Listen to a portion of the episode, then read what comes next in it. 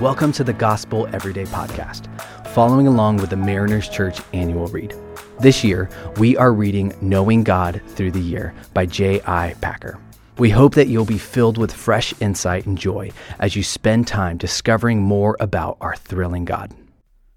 Hello again. My name is Andrew, and I represent the Huntington Beach congregation. And I'm so excited to get to lead you guys in today's devotion.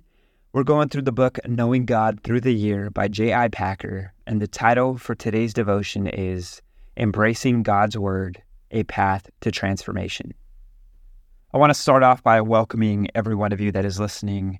This devotion is one that celebrates the power of God's Word, and today we'll explore how the Word of God reveals itself in three remarkable ways as law, as promise, and as testimony. And through some examples and inspiring Bible verses, we will discover the significance of these three and understand how they can shape our lives. First up, we got the law, the guiding light and convicting love. Just as God gave Moses the Ten Commandments, the law represents divine guidance for us. It reveals God's righteous standards and convicts us of our own need for redemption. The law is reflected in the teachings of Jesus, emphasizing love, forgiveness, and also purity of heart. So let, let us humbly recognize our need for the law and strive to live in accordance with God's righteous commands. Imagine a person trapped in addiction that finds solace in God's law. By embracing his commandments, they discover freedom from destructive habits and experience a transformed life. This was very true for myself. About eight years ago, I found myself addicted to prescription drugs, and it was so hard for me to even imagine a future away from these prescription drugs. I remember trying everything I could to try and kick these drugs, but the only thing that worked was surrendering my life, my control to Jesus. I had a mentor once tell me that reality was my friend, and the only way to move forward and progress in my life was to rip the band aid off and to face the cold, hard truth. And so I did. And with the help of many mentors and programs, and of course, Jesus Christ, I've been able to kick that habit. And now I'm happy to say that I am eight years sober. And not a day goes by that I am not grateful for the mighty work of Jesus in my life. One of my favorite Bible verses, and one that I've held dear to my heart, that reminds me of the righteousness of God and the power that the Word of God has in my life is found in 2 Corinthians 12 9. And it says this And he said to me, My grace is sufficient for you, for my power is perfected in weakness. Therefore, I will most gladly boast all the more about my weaknesses, so that Christ's power may reside inside me. And when I am reminded of my past, when I feel an urge to want to lean back into how I used to be, the power of God's word reminds me to keep going, to not look back, to not define who I am by my past actions, but instead to move forward and to submit my strength, my control, and my identity in the hands of Him and it's through his, his word that I am strengthened because if it was up to me, I wouldn't be able to do it. Number two is the promise hope for every step. See, God's word is filled with promises, pro- providing hope and assurance to those who trust in him.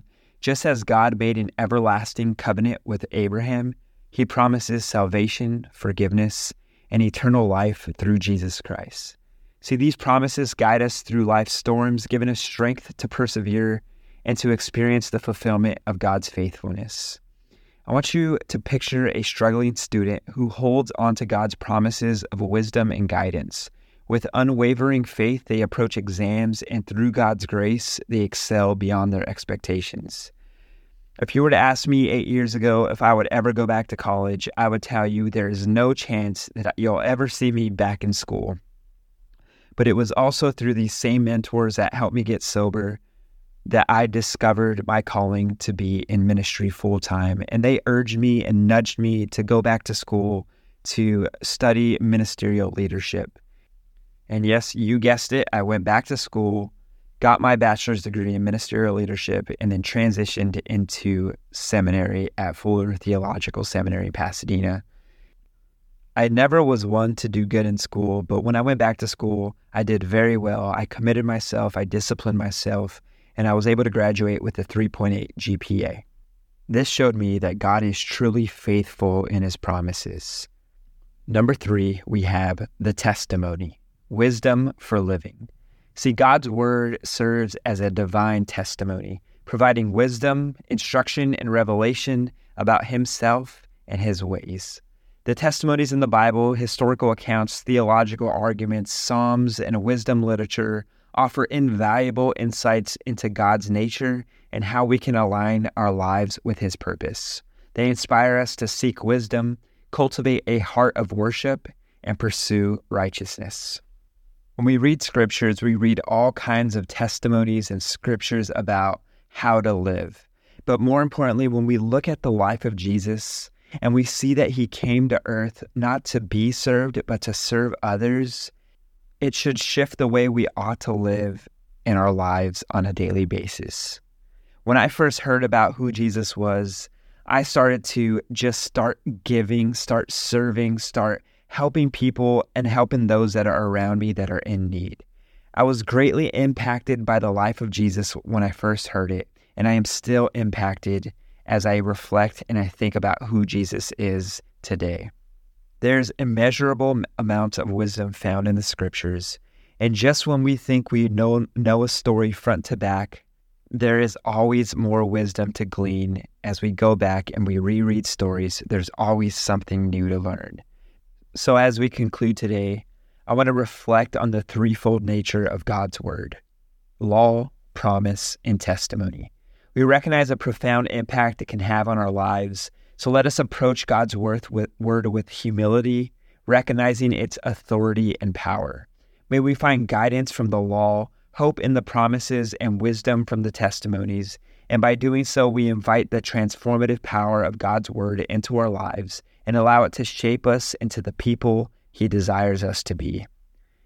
As I close today, I want to leave you with this verse.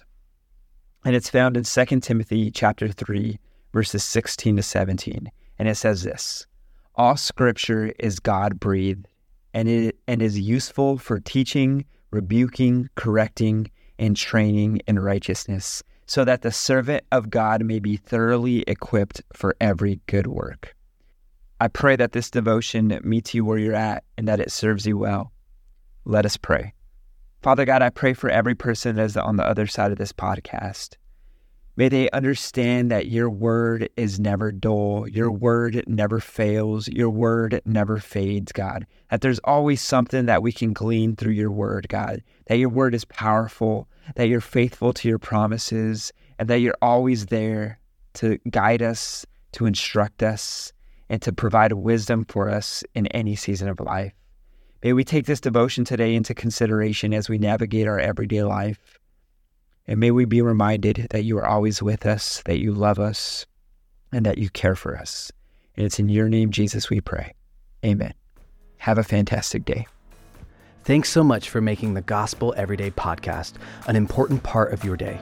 Hit that subscribe button if you haven't yet, and we'd love it if you could take a few moments to rate and review the podcast.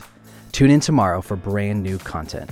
If you'd like more information about Mariners Church, download the Mariners app at your favorite app store or visit marinerschurch.org.